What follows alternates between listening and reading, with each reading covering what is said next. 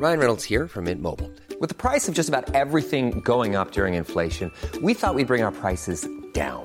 So to help us, we brought in a reverse auctioneer, which is apparently a thing. Mint Mobile unlimited premium wireless. Ready to get 30, 30, bit to get 30, bit to get 20, 20, 20, bit to get 20, 20, bit to get 15, 15, 15, 15 just 15 bucks a month. So, Give it a try at mintmobile.com slash switch. $45 upfront for three months plus taxes and fees. Promo for new customers for limited time. Unlimited more than 40 gigabytes per month. Slows. Full terms at mintmobile.com.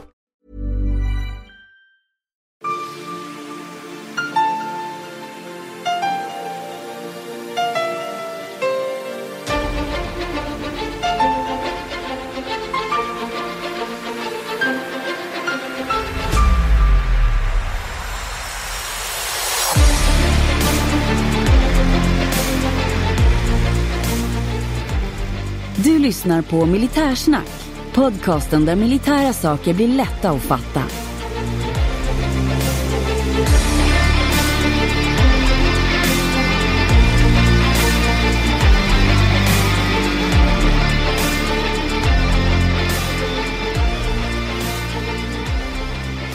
Jaha, då har jag den stora glädjen att eh, på ett nytt avsnitt av Militärsnack med eh, mig Henning Svedberg och med dig löjtnant Andersson. Mm, till viss del i alla fall. Till viss del, ja precis. Du, eh, det här är ju ett avsnitt där jag åker iväg och intervjuar en människa och du, du fick inte följa med. Nej, jag gjorde annat. Jag ska väl innan vi börjar det här avsnittet säga, och det kommer höras i intervjun också, att min hals är inte riktigt som den ska. Så att eh, ni får hålla till godo med att jag låter lite hesare och raspigare än jag brukar, tror jag. Ja, vi har tagit oss ännu längre fram i den här veckan och vi är ju framme vid denna fredag som är dagen idag. Och löjtnant, jag måste fråga dig, vad har du i glaset? Mm. Idag har jag ju någonting alldeles speciellt. Mhm.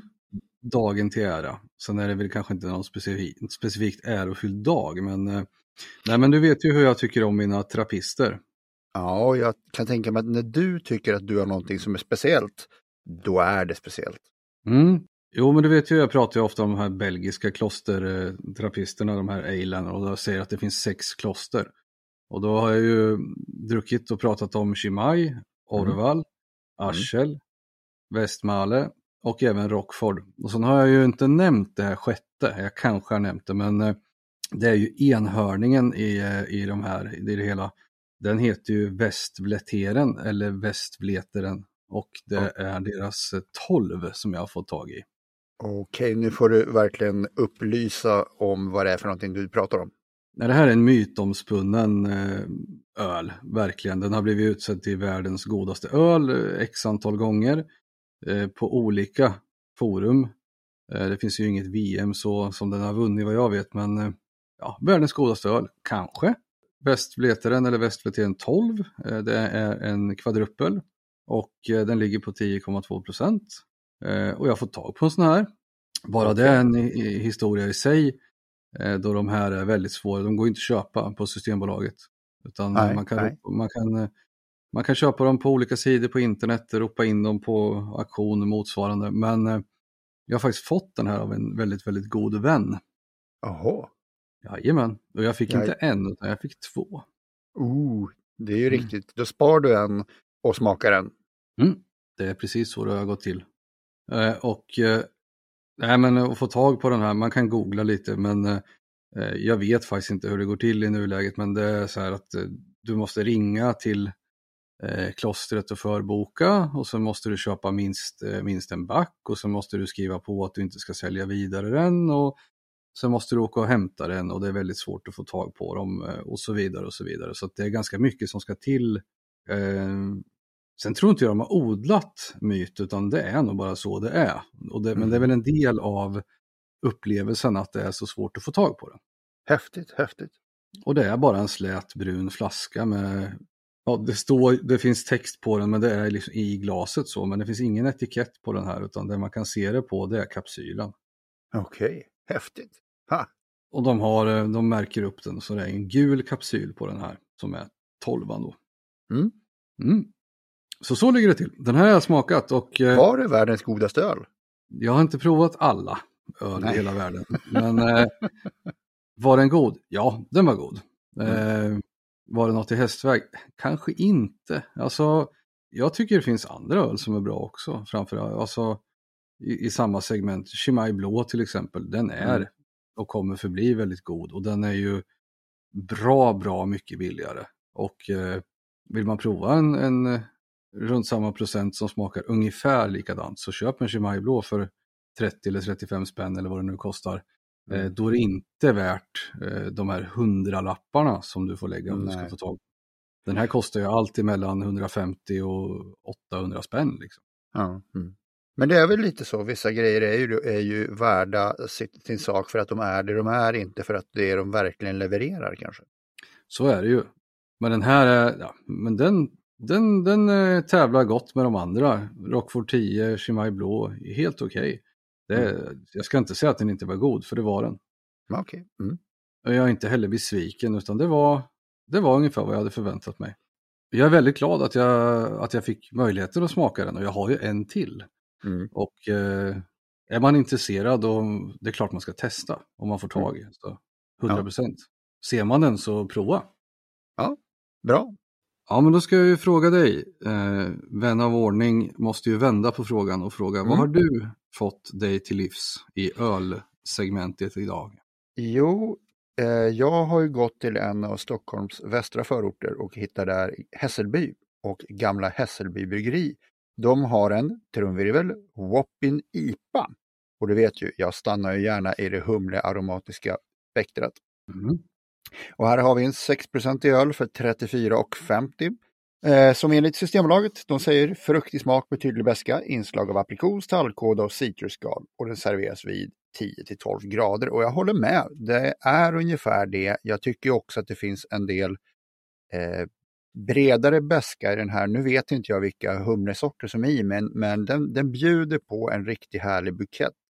Och jag tror, ja, nu gissar jag, att det här är ju en eh, 33 Skulle jag få den som en pint eller någonting så skulle den eh, genomgå en sorts humlemetamorfos under tiden den går från kall till rumstemperatur. Mm. Det låter spännande och gott. Den var väldigt god. 34,50, ja kanske är lite mycket men nej, jag säger att eh, Wappin är, ja, den är bra. Mm. Ja, men idag så har vi en, eh, en intervju på gång och eh, vi ska träffa en man som jag träffade på en, eh, ett evenemang, ett friluftsevenemang som man vill kalla det, i Stockholm för några år sedan. En så kallad spionvandring med Johan Ögren som driver SwedishSpyMuseum.se. Mm. Han har en del spännande grejer. Han kan en hel del om svensk eh, underrättelsetjänst och mycket om eh, vad som har hänt och skett runt eh, Ryssland bland annat. Och är väldigt fascinerande att lyssna på. Mm.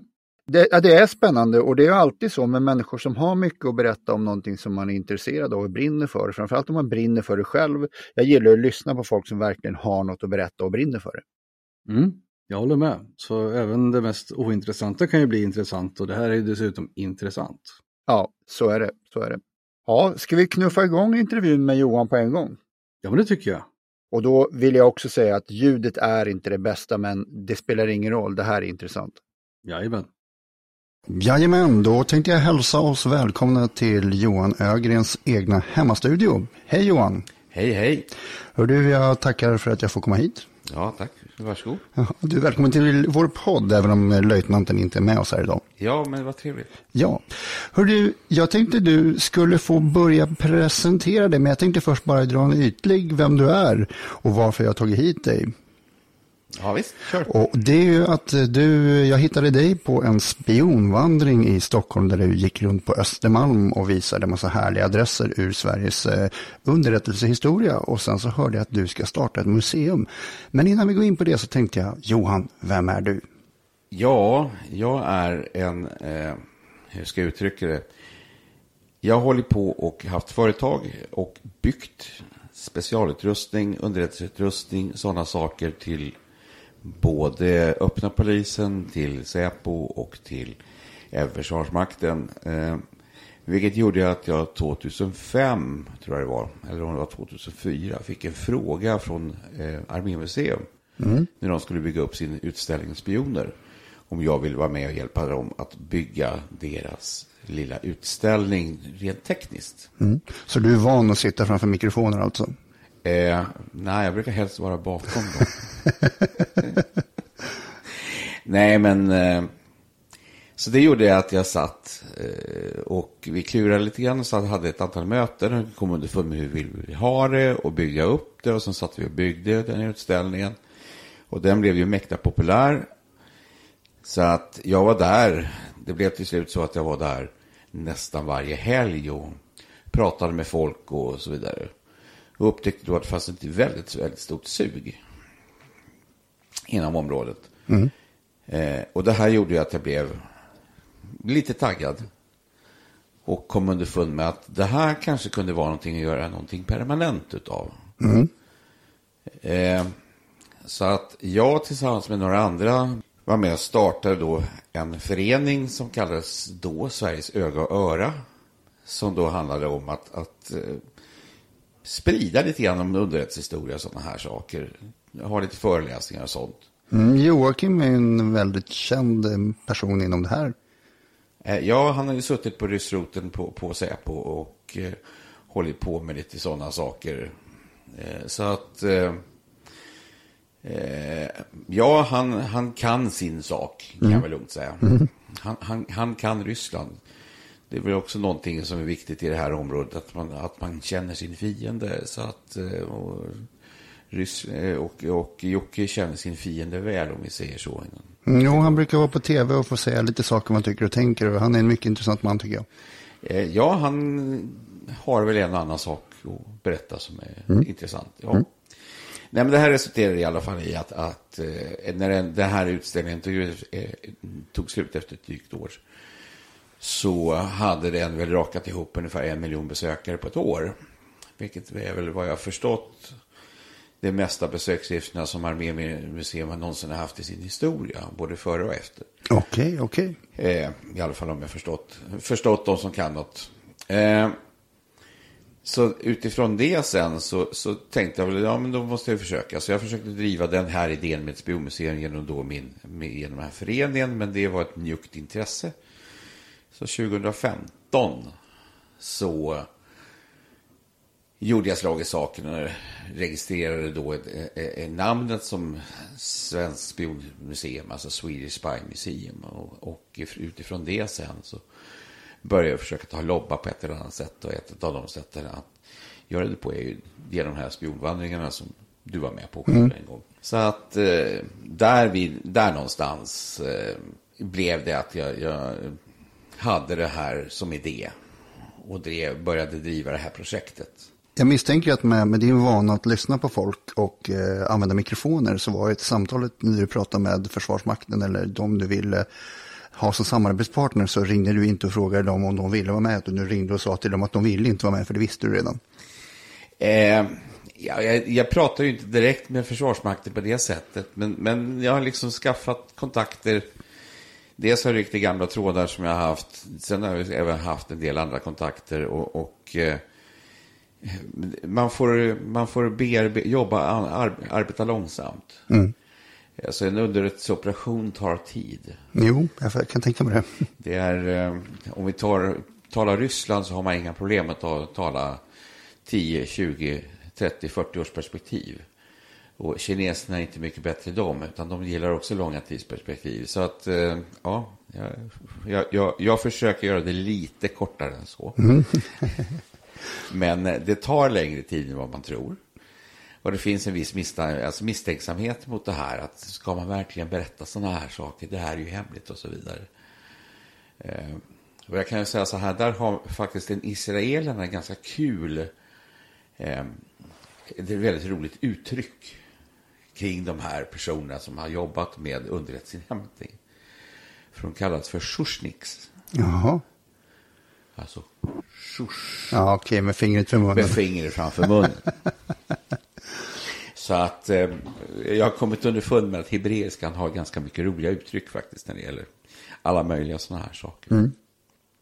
Ja, de här vandringarna, är ju, jag rekommenderar verkligen att de som inte har gått dem ska gå dem och eh, jag själv ser ju fram emot att museet blir av. Men jag tänkte om vi går bara tar den här vandringen som jag gick i Stockholm, om du kunde berätta lite om den just. Jag är ju själv, jag jobbar som lärare idag, eh, dock inte historielärare förvånansvärt nog. Eh, utan jag håller på med snarare yrkeslärare. Men, men jag känner väl någonstans att det är väl det här pedagogiska hjärtat som brinner någonstans. Att det finns, och det märkte jag även när jag körde Armémuseums utställning, att det fanns ett väldigt stort sug. Det fanns ett väldigt stort intresse. Ja, men det är ett spännande, det är ett jättespännande ämne. Ja, alltså det, det är klart. Och det är ju gammalt. Ja, jag menar underhållningsvärlden fokuserar ju liksom i mångt och mycket med runt James Bond och Hamilton och sånt där. Så att det är klart alla vill titta och lyssna på och sen dessutom få den här guidningen som du ger och tala om vad som verkligen hände i då Stockholm, vår egen huvudstad. Ja, alltså framförallt så är det ju det, det som jag tycker är viktigt och det var det som jag egentligen var inne på här nu. Att jag försöker bygga upp en, hur ska jag uttrycka det, Alltså det är en sak att gå runt och berätta om eh, hus. Och mm. i det här huset hände det, i det här huset bodde den, i det huset hände det. Men jag har ju försökt, och det kanske jag skiljer mig lite grann ifrån. Jag försöker berätta, väva samman de här historierna till en, till ett större, eh, till i, i, koppla ihop det i ett större historiskt sammanhang. Mm. Varför hände det i det här huset? Varför blev det här byggnaden så så känd? Var, var, var, var det som gjorde att den här personen hamnade i den situationen och så vidare?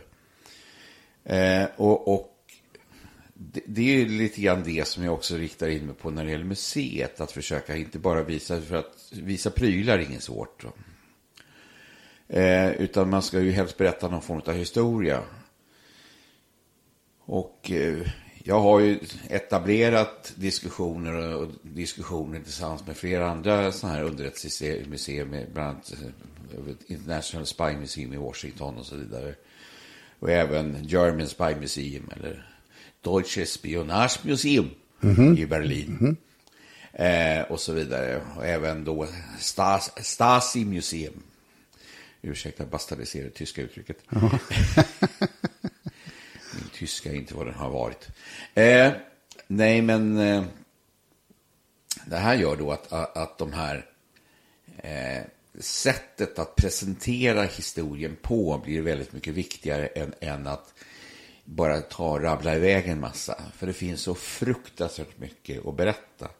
Och den vandringen som du går när jag då kör i stan till exempel. att Vi går inte på så där jättemånga ställen. Vi tar ingen lång, jättelång promenad. Men ändå så kan vi hålla på. Ja, det tar drygt tre timmar. Mm, mm. när jag kör. Därför att det finns så fantastiskt mycket att berätta och, det, det, och då ändå skrapar jag bara ytan. Mm. Eh, jag minns själv att det var, jag ville ju ställa fler, flera, många frågor, men, men eh, jag var inte ensam på den här spionvandringen och det var många som ställde ungefär samma frågor som mig. Och eh, det, det, det, det tar ju inte slut. Är du lite intresserad, är du lite bevandrad och som jag, frågvis och nyfiken, då tar det inte slut. Nej, alltså det är ju så. Jag har för övrigt läst nu en, en bok som en god vän har skrivit som heter Gellert Kovacs. Eh, som handlar just om C-byrån. Och han har gjort en, eh, alltså han har gjort en jättebibel. Eh, det kan, den, den boken kan jag varmt rekommendera kan jag säga. Den heter alltså C-byrån hemligast av alla utav Gellert Kovacs. Där tar han upp alltså så fruktansvärt mycket. Han har, han har suttit, den har tagit åtskilliga år att göra den här boken. Det andra skriver på, på ett år eller två. Alltså jag tror att han har hållit på i fem, sex år och kanske till och med mer med att skriva den här boken. Och han har liksom insett att okej, okay, jag måste avsluta den här någon gång för det, annars tar det aldrig slut. Mm. Eh, så att, eh, det, och den innehåller så oerhört mycket intressant information. Och en av de grejerna som jag faktiskt inte hade en aning om, som Gellert lyfter, det är just hur oerhört aktiva vi var i Ungern Okej, vad Under andra världskriget. Andra världskriget, okej. Okay, ja. ja, och byggde upp då ungerska motstånd, eller hjälpte det till rättare sagt att bygga upp ungerska motståndsrörelsen. De hade en motståndsrörelse, men vi, alltså, vi, vi var med och stöttade dem ganska intensivt förutom Raoul Wallenberg. Så att eh, det, det, blir liksom, då blir det någonstans lite mer tydligt att, att varför man var så eh, intresserad utav Raoul från, från då rysk sida i det här sammanhanget till exempel. Att vi har, för att ta en, dra en kort historia kring Raoul, Raoul Wallenberg är alltså utsedd på amerikansk begäran att få ett diplomatpass. Mm. Det är inte så att han var UDs person. Eh, utan det var väl snarare så att UD var väl mera surmuligt tvungna att ta och, och eh, utfärda ett pass, diplomatpass till honom. Och sen åker han ner med amerikanska pengar. I, under då den här eh, organisationen War Refugee Board. Och det här koordineras alltså från Stockholm. Så det här koordineras och styrs alltså från, från Strandvägen 7 i Stockholm. Eh, det är visserligen då den amerikanska presidenten, alltså det var Roosevelt tror jag, som då eh, startar det här. Eller ja, det var Roosevelt som startade det här. Men alltså här styrs då av då amerikanska underrättelsetjänsten OSS i Stockholm på Strandvägen 7. Mm, där vi var. Ja, det var ett av de ställena vi besökte. Så att där är det liksom att, att, att eh, och, och börjar man se det här sammanhanget sen och det faktumet sen att eh, vi hade en god vän eh, på ryska ambassaden förut. Innan kriget. Innan det senaste kriget då. då. Eh, och eh, jag ställde frågan till honom vid något tillfälle så här att, hör du, Rauds kamera, vad gjorde ni med den? Och han tittade storögt på mig. Fan, du är den första som frågar efter det, sa Hitta den, får jag, kan jag få tag på den så ska du få den. Så. Mm. Och enligt vad jag förstår så var det alltså Minox Riga han hade med sig, alltså en liten sån här spionkamera från, från då let, eh, litauiska bolaget Riga, eller vet du Minox. Och klart om, eh, om nu han, han hade den på sig, han skulle ju då dokumentera bland annat krigsbrott och sådana här saker, var tanken. Förutom det här rent humanitära arbetet. Så det är klart att han gick omkring och fotograferade då med sin lilla Minox-kamera och skulle mm. väl även då rapportera till då eh, svenska C-byrån då som var eh, då den militära underrättelsetjänsten under kriget. Så det är klart att ryssarna bestämmer för att han, han måste ju vara spion. Mm. Mm. Och eh, eftersom sen han inte hade åkt ner på svenska regeringens mandat så att säga. Han var inte där för, som svensk diplomat utan han var ju där som amerikansk representant för War Refugee Board med svensk diplomatpass. Så har det väl verk, verkar det väl som att svenska regeringen sa att nej men vi skiter väl i honom. Mm -hmm, mm -hmm.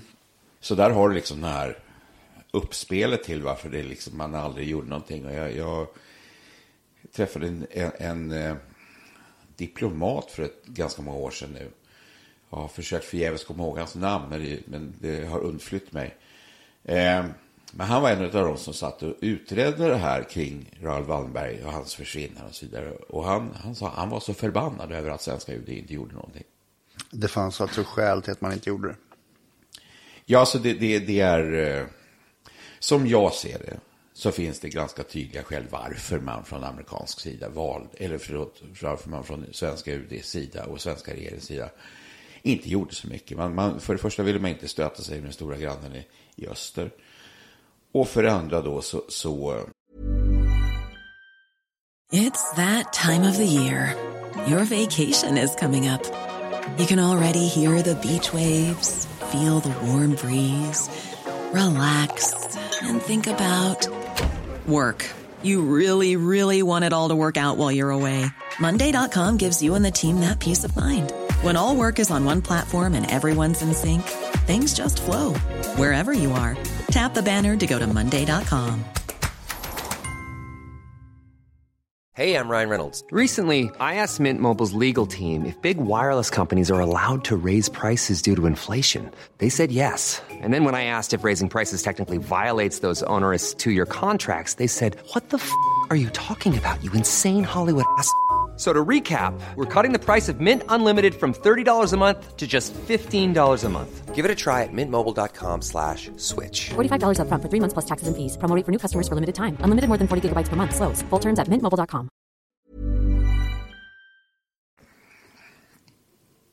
Tyckte man inte att, ja, fan, han angår väl inte oss? Eh, om jag ska uttrycka det brutalt. Eh, så att där har vi liksom det här spelet som det här mysteriet kring Raoul Wallenberg. Och från rysk sida är man ju, säger man ju mer eller mindre inofficiellt i alla fall att, att man, man avrättade honom därför att Sverige var ju inte intresserade av att få tillbaka honom. Så att, eh, där Men- har vi den delen. Liksom. Ja. Wallenberg och Strandvägen 7 är ju bara en liten del av den här spionvandringen. Men jag vet att du hade ju en spionvandring till ute på, utanför Stockholm. Ja, jag har egentligen två spionvandringar till. Dels har jag en spionvandring som är på i Sundbyberg i Djursvik. Och den är ju mera, om, om spionvandringen i, i stan är inriktad väldigt mycket på andra världskriget. Eh, så är spionvandringen till Ursvik inriktad på kalla kriget. För där var det, visserligen hade man verksamhet under kriget där också helt klart. Men den, den, eh, det milot, mil öst då, som låg, låg ute i, i Ursvik, eh, det blommade ju upp väldigt mycket under och blev så väldigt, väldigt, väldigt hemligt under eh, heter det, kalla kriget. Eh, och jag, jag har träffat folk som säger, nej men det var väl inte så hemligt där. Alltså jag var ju där och, och så vidare. Eh, men tittar man i de officiella dokumenten och tittar man i sådana saker så, så var det fruktansvärt hemligt. Vad man höll på med där.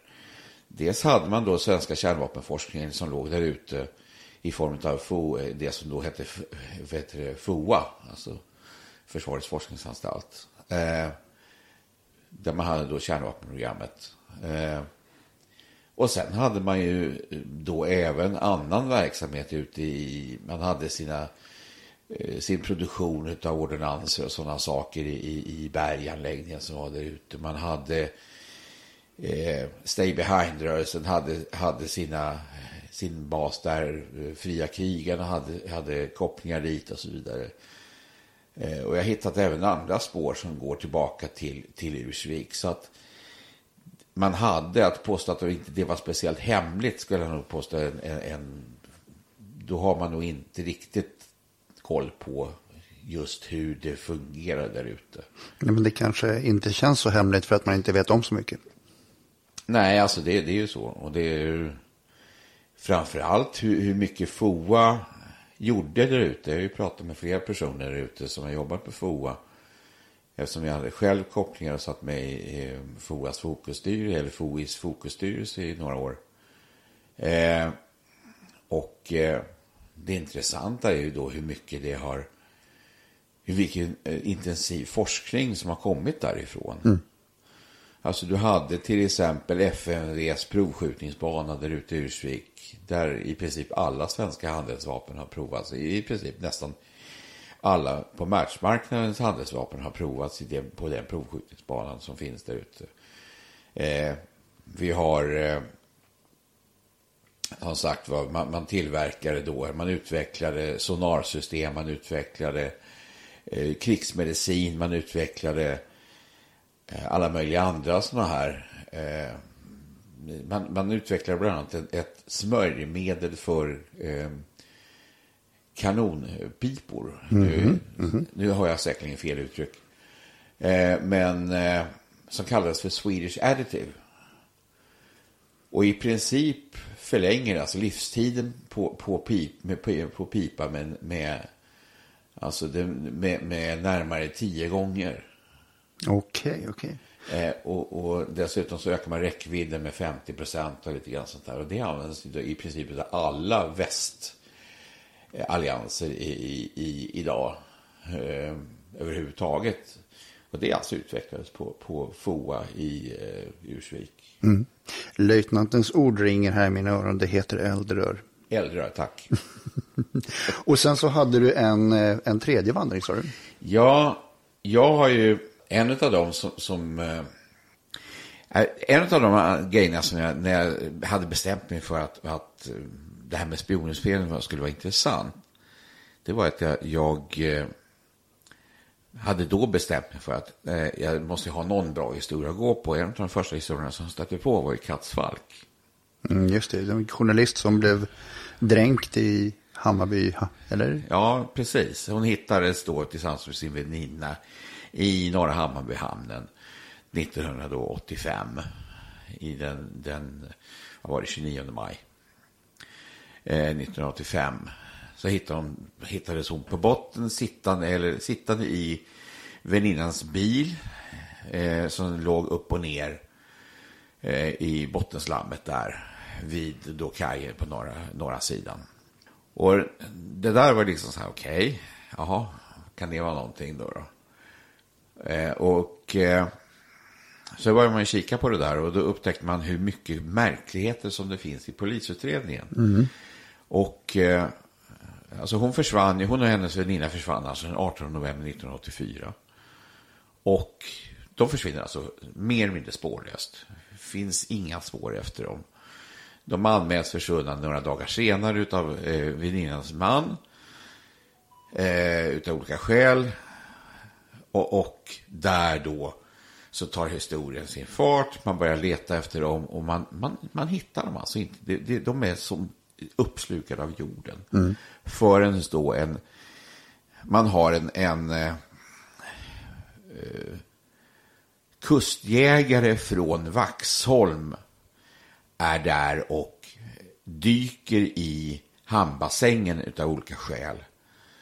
Anledningen brukar jag berätta på vandringen. Eh, och då hittar man den här bilen liggande då på taket upp och ner.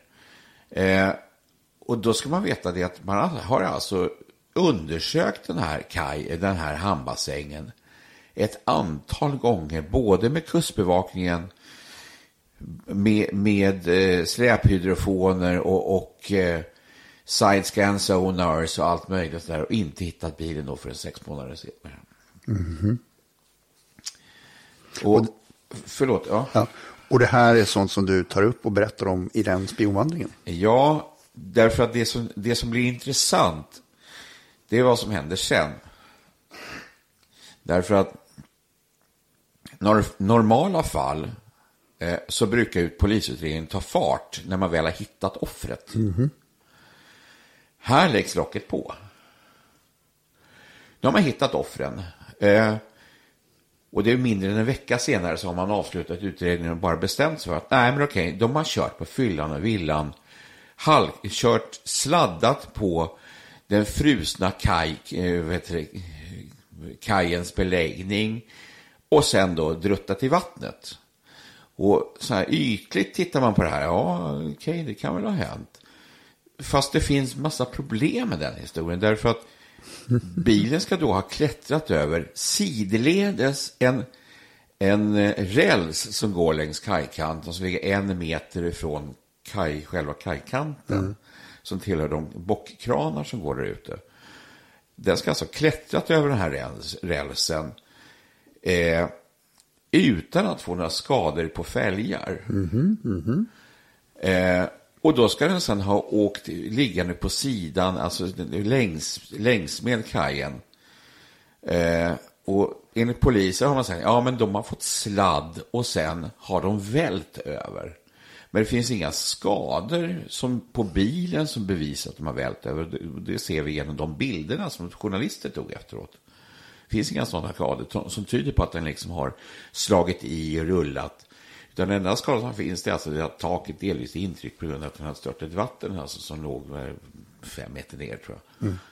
Eh, och eh, det finns en massa sådana konstigheter som inträffar kring det här. Och det mest märkliga med den här historien är ju egentligen att, att eh, när jag började gräva i det här då så krävde vi, bad vi att få ut polisutredningen. Och jag har en kollega då som, som vi började gräva det här tillsammans. Han fick ut hälften. Och sen var det stopp. Och sen så lämnade jag in en ansökan här för ett par år sedan också. Och det var väldigt, väldigt svårt för oss. Mm. Och det blev liksom helt så här nästan omöjligt att få loss grejerna kring den här utredningen. Och, och det fanns det, det, ena hindret efter det andra. Jag kunde få loss en del, men man maskade alltså 30 procent rakt av. Och jag, jag gick alltså ända upp till högsta förvaltningsdomstolen och fick ut ett antal sidor till. Och man angav som skäl, och det här är också en sån här sak, för att allting så här gallras ju ungefär var tionde, var femtonde år. Men den här utredningen ligger av någon anledning fortfarande kvar på RPS. Och det är alltså en utredning som då avslutades som att de hade kört, det var en olyckshändelse som inträffade 85. Mm. Men den ligger alltså kvar på RPS. Eh, och när jag sen krävde att få ut det sista omaskat, då, då hävdade man med dålig envishet att det rådde förundersökningssekretess. Jaha. Och jag ställde mig frågan till juristen då på polisen, så här, hur tänker du nu? Mm. Alla brott som det kan handla om i det här fallet, inklusive grovt spioneri, inklusive överlagt mord, alla de brotten, för det här var ju innan då 86 när lagen ändrades, alla de brotten är preskriberade. Mm. Hur kan det då vara en förundersökning? Hon, höll väl, hon var ju journalist och hon höll väl på att uh, nysta i någonting. Ja, alltså hon nystade ju, det, det, har ju pratats mycket om att hon nystade i, i containeraffären. Det gjorde hon ju också givetvis. Men det, det som utmärkte henne var väl kanske att hon kom, kom väl underfund med att det var inte datorerna som var de intressanta delarna. Utan det var mjukvaran till datorerna som var det som var det spännande i det här. För det var alltså mjukvarorna var alltså missilstyrningssystem, eh, amerikanska missilstyrningssystemen till deras ICBM, eh, alltså deras interkontinentala robotar. Var det det som var eh, containeraffären? Ja, det var det som var containeraffären. Men alla har ju hängt upp sig på att hon är det här med datorer och hon var inte först och så vidare. Men vi vet alltså att hon var liksom eh, hon var den som tipsade tullen. Eh, och det har vi genom våra egna dokument. Vi vet också att hon var källan till Algernon som sedermera då, alltså krigsmaterielinspektören som sen påstods ha tagit liv av sig genom att hoppa framför ett tunnelbanetåg. Mm. Och vad folk glömmer bort är att han är officer. Jag har aldrig hört talas om en officer som skulle ta, komma på tanken att hoppa framför ett tunnelbanetåg. Det finns andra sätt i så fall. Eh, det finns betydligt om man nu skulle ta. Och det, fann, och det man har aldrig egentligen, tycker jag i alla fall, kunnat ge ett vettigt skäl varför han skulle ta liv av sig. För det var ju inte så att, okej, okay, om han hade gjort ett shitty jobb som, som en, en, en krigsmaterielinspektör och missat en massa saker, det är ju ingenting som liksom, man går och offar sig själv med. Nej, nej. Så att det, det där var liksom massa saker. Och vi, vi, vi har ju genom de kontakterna, de källorna som vi har, vi har ju fått tillgång till material både från amerikanerna och från engelsmännen och, och även från israeler och, och, ryssar och så vidare. Så att vi har en ganska bra bild av exakt vad som hände. Mm, mm. Och det berättar jag på det. Jättebra. Johan, eh, det museum du som du ser framför dig, kan du berätta lite, berätta lite dina, dina visioner om vad du skulle... Oh. Oh. Ja, mm. eh, ja nej, men visionen är ju... Vi har ju... Eh, pågår ju, alltså vi, vi pratar både med Fortve och Järfälla kommun. Eh, och vill gärna hålla till ute i, i Barkarby och i berganläggningen där. Järfälla kommun har ju sagt sig, de har ju ställt sig positiva. De tycker väl idén om ett museum där som, som ett alternativ till alla köplader är klart intressant. Mm. Eh, ett spionmuseum som skulle vara internationellt eh, mäktigt och imponerande gör ju det inte mindre, det gör ju inte det unappealing om jag säger så. Nej.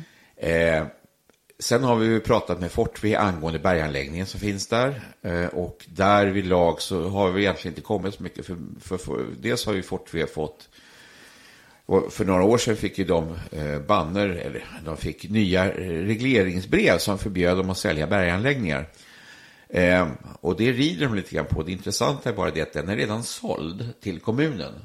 Den ingick nämligen i Stockholmsöverenskommelsen. Så kommunen äger redan formellt berganläggningen, men Fortve vägrar släppa den. Så får vi väl ta och se vad det landar någonstans. Det riskerar väl att landa i domstol och det kanske inte går hela vägen till eh, kommunens fördel så, så, alltså i det läget. I alla fall inte med den nuvärdes den omvärldsanalys om man gör den. Å andra sidan så bygger man ju alltså tunnelbanan 100 meter från inslagen och andra inslagen kommer inte att ha, kunna gå och nås med, med fordon överhuvudtaget. Så att vilken typ av verksamhet som Fortve skulle kunna ha i den berganläggningen är för mig en gåta. Mm. Eh, och personer, det finns både ja-sägare som tycker att idén är bra att låta kommunen eller vi få, få hyra den här. Och det finns de som strävar emot inom Fortve på oklara grunder skulle jag vilja påstå. För att jag ser ju, alltså bostäderna kommer ju att ligga, någonstans, närmsta bostäderna kanske ligger 60-70 meter mm. från inslagen. Så att hur man skulle kunna ha någon form av hemlig verksamhet där är ju ganska uteslutet. Mm. Och då blir det mer arkivverksamhet och sådana saker som man skulle kunna ha där. Eh, men då man kunna, måste man kunna ta sig dit med fordon och det kan man alltså inte på det sättet göra. Det går att göra om, om vi liksom har ett museum och, och man tillfälligt då öppnar upp och så vidare och, och sen återställer. Mm. Men för någon generell trafik in i berganläggningen, det kommer ju inte gå. Nej. Om vi, om vi ser din vision här nu i eh, vilket tidsspann skulle du kunna röra sig i innan du ens är i närheten av att öppna dörrarna? Alltså det här har ju varit ett problem. Därför att vi hade ju hoppats på att vi skulle vara klara till eh, 2011. Eller, rättare förlåt, 2021 senast, kanske 20 hellre 2019 och så vidare. Men sen kom ju lite covid där och sen kom lite annat sådana här trams runt omkring. Så att det har ju skjutits upp hela tiden och eftersom man nu håller på med etapp fyra där ute i Barkarby eh, så eh, får vi väl ta bida vår tid och eftersom Fortve är de som sätter sig på tvären och så vidare så, så är det väldigt svårt mm. att säga exakt. Eh, nu får vi väl ta och se om den nya regeringen kanske kan ta och göra någon eh, ny eh, reglering kring hur den här berganläggningen som är där ute och generellt berganläggningar eh, kan göras. Man kan prata skyddsrum, man kan göra sådana här saker. Problemet är att eftersom man har byggt tunnelbanan delvis genom det här. Eh, tunnelbanan går, eh, alltså, vad heter det, eh, transporttunnlar och, eh, och, och eh, vet det, arbetstunnlar går genom delar av eh, inslagens nedfarter. Så det gör att du kan inte ta och eh, räkna med att det här kommer att vara speciellt bra eh, skydd, skyddsrumsvärdigt. Ja, okay. Så att vi, vi, vi, vi, får ta och se. Jag hoppas ju att det blir inom eh, närtid. Jag har ju pratat med folk som har varit och sagt så här att ja, det här kunde vara en kul idé. Det här kan vi tänka oss att ställa upp och finansiera och hjälpa till med. Men sen då så, eh, jag kan, det är ju ingen vits för mig att gå och äska pengar från folk eh, innan jag har något rent färdigt och, äska pengar på. Nej. Om man är intresserad av att gå på dina turer, då antar jag att det finns en hemsida man kan besöka? Ja, vi gjorde i ordning en hemsida här nu. Den, den tog ju sin, sin rundliga tid den också. Eh, men eh, där har vi ju då under, som heter då eh, Swedish Spy Museum, ett ord.se. Eh, där har vi ju en Eh, Eh, vet det, under evenemang där så har vi våra spionvandringar och där har vi även föreläsningar. Vi har lite andra idéer, teatervandringar och sånt här. Men, men eh, just nu så ligger väl det lite grann nere. Vi kommer väl bli mer aktiva här nästa sommar hoppas vi. För att eh, förra sommaren efter covid så var det väldigt njukt. Det var eh, förvånansvärt lite besökare som gick på våra vandringar. Eh, av någon anledning. Eh, så att vi hoppas väl att den här kommande sommarsäsongen så att säga ska bli mer, lite mer fart på. Mm. Vi har ju snuddat på tanken lite du och jag att vi skulle ha en speciell vandring för mina medlemmar, mina patrons i militärsnack. Eh, ja, och det är som sagt vad vi ställer alltid, vi är alltid intresserade av att göra lite specialarrangemang. Mm. Johan, du ska ha tack för att du var med i militärsnack. Ja, tack själv. Ha det bra. Ja, då har vi ju lyssnat på intervjun och även jag, även om jag inte var med så har jag ju fått med den här till livs nu. Mm. Och eh, så att eh, intressant. Det är det. Mycket, mycket spännande och man blir ju sugen på att gå den här spionvandringen om inte annat. Ja. Johan är, han berättar ju här, han säger ju med, med, med, med viss eh, betoning i sin röst att det, det, tar lätt tre timmar.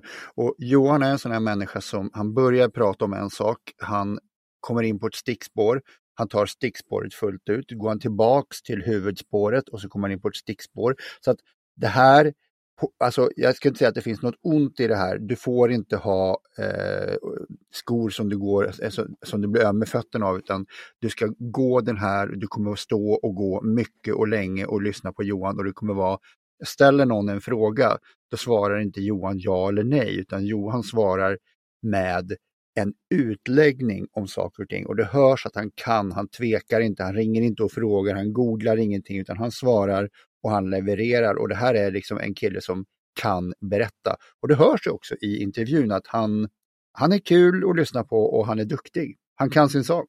Ja, det låter onekligen spännande. Och vi får hoppas att han får till sitt eh, fasta museum här, som han pratar mycket om. Att han får till en lokal där och, och, och sina samarbeten och så, så att han kan öppna upp eh, dörrarna till eh, fast museum. Ja, absolut. Och jag vill ju gärna att eh, vi ska fortsätta med det här med att vi ska ha en specialvandring för militärsnack, våra patrons i första hand och de som vill gå med också på en egen dedikerad vandring för just oss. Det är säkert genomförbart och låter ju väldigt trevligt. Mm. Då skulle man kunna ta en öl efteråt. Absolut, eller eh, fler. Eller minst en i alla fall. Mm. ja, och han är ju inne på lite historia. Jag förstår att han inte, man, man lyssnar på avsnittet så tänker man ju så men nu hängde jag inte med riktigt Katz Falk och det, men det lät spännande och så vill men man kan ju inte berätta allt i ett avsnitt heller för då, då, då, då blir det ju inget spännande på själva vandringen. Men det finns ju lite böcker och sånt som avhandlar det, eh, just det eh, eh fallet och det är ju spännande historier, det är det ju. Ja, här är Johan så, han är ju saltet och pepparn i den här historien så att eh, om du läser en bok om Katzfalk-fallet så är det, då är det en Dafgårds lasagne medan Johan lägger på de extra kryddorna får jag säga. Mm. Men på tal om um, spioneri och annat, vad skulle du om du fick uh, ta vilken uh, historia som är höljd i dunkel som helst få reda på hur det egentligen gick till? Vilken skulle du välja då? Vad skulle jag? Ja, jag har funderat lite på det. Jag var inne på att jag skulle, skulle vilja hört upptakten till Vietnamkriget. skulle jag vilja hört. Det skulle vara väldigt intressant att hört de här eh, samtalen som var inför krigsslutet 45. Eh, både ryska sidan och Eisenhower på, på, den, på den amerikanska. Men jag tror att jag kommer hamna mycket, mycket närmre i tid. Och jag skulle vilja höra de samtal som nu eh, görs i svenska försvaret och planerna på vilka vapen man ska skänka till Ukraina, varför och varför inte. Mm. Det är inte osannolikt att man kan få reda på i, i, alltså att inom, alltså i alla fall inom en överskådlig framtid. Men det finns ju andra fall längre bak som man kanske aldrig någonsin får reda på. Ja, det är sant. Det är sant. Och ja. då tänker du främst på? Ja, men om vi vänder frågan till mig då så skulle jag väl kanske svara att eh, det finns ju massor med intressanta som man hade velat veta. Men eh, om det var garanterat utan fara för ens egen säkerhet så att säga. För mm. skulle man få reda på de här sakerna så kanske man är den enda som vet. Eh, men om det är rent fiktivt då, att man fick reda på hur det egentligen var, så hade jag velat, jag hade nog velat veta vad som hände med Estonia till exempel. Ja. Eh, jag hade velat eh, få ta del av och se hur alla ubåts eh, och kränkningar som har skett, vad som egentligen mm. hände. Mm. Och det kanske ingen vet. Eh, Palmemordet hade ju varit väldigt intressant att, att, att, att få reda på alla turer kring det där. Um, om vi ska prata om vad skulle du i ett spionkontext liksom? Ja, jag hör ju här att dina, dina svar är ju faktiskt jäkligt bra. Det är ju riktigt intressanta grejer du, du lägger fram. Mm, men det var spännande. Men som sagt, det är ju rent fiktivt om man fick reda på så. Men eh, eller om man skulle önska att, något, att allmänheten fick reda på någonting så skulle det väl vara eh, Palmemordet, väldigt intressant, tycker ju jättemånga. Eh, och det är ju höljt i dunkel. Mm. Eh, samma sak, Estonia-katastrofen är ju en sån som, som hade varit eh, liksom trevligt om allmänheten och alla andra hade fått reda på, om någon nu vet. Mm. Jag, jag gör så här, jag, jag lägger till en litet appendix på min lilla önskan där om vad skulle jag?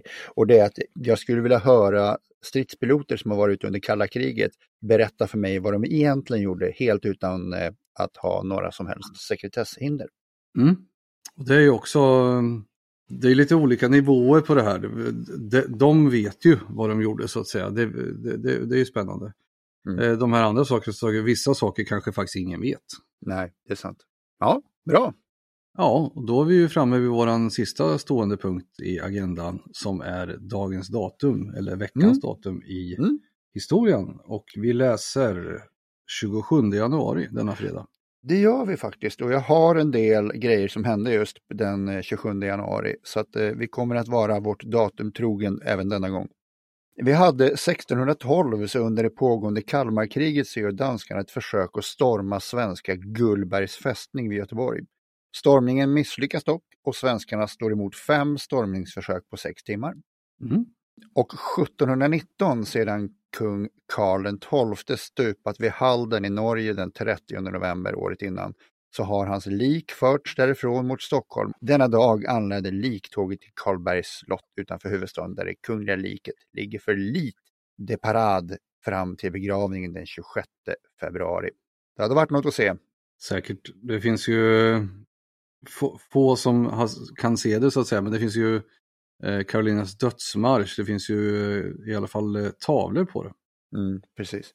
Sen har vi då 1944, tyska belägringen av sovjetiska Leningrad som inleddes den 8 september 1941 avbryts efter 871 dagar när tyskarna tvingas retirera under den framryckande sovjetiska röda armén.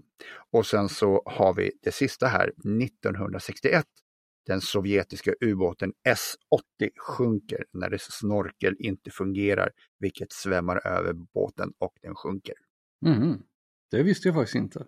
Nej, det är lite lustigt här för att eh, jag har nämligen här i dagarna eh, insett att min bil som jag har, den kommer inte att överleva.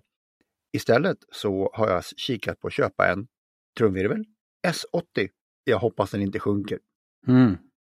Ja, den behöver nog inte ha snorkel i alla fall. Nej, det kanske, jag hoppas att det inte är ett bottenköp i alla fall. Ja. Åh. Mm. Ja, med det löjtnant så puttar vi ut den franska bilen och puttar in avslutet av detta avsnitt. Det gör vi. Och eh, hoppas det har varit eh, trevligt att lyssna på som vanligt och eh, på återseende. Ja, nej men vi tackar för oss. Tack löjtnant. Tack så mycket, på återseende. Ha det bra. Samma detsamma, hej då, hej då. Hej hej.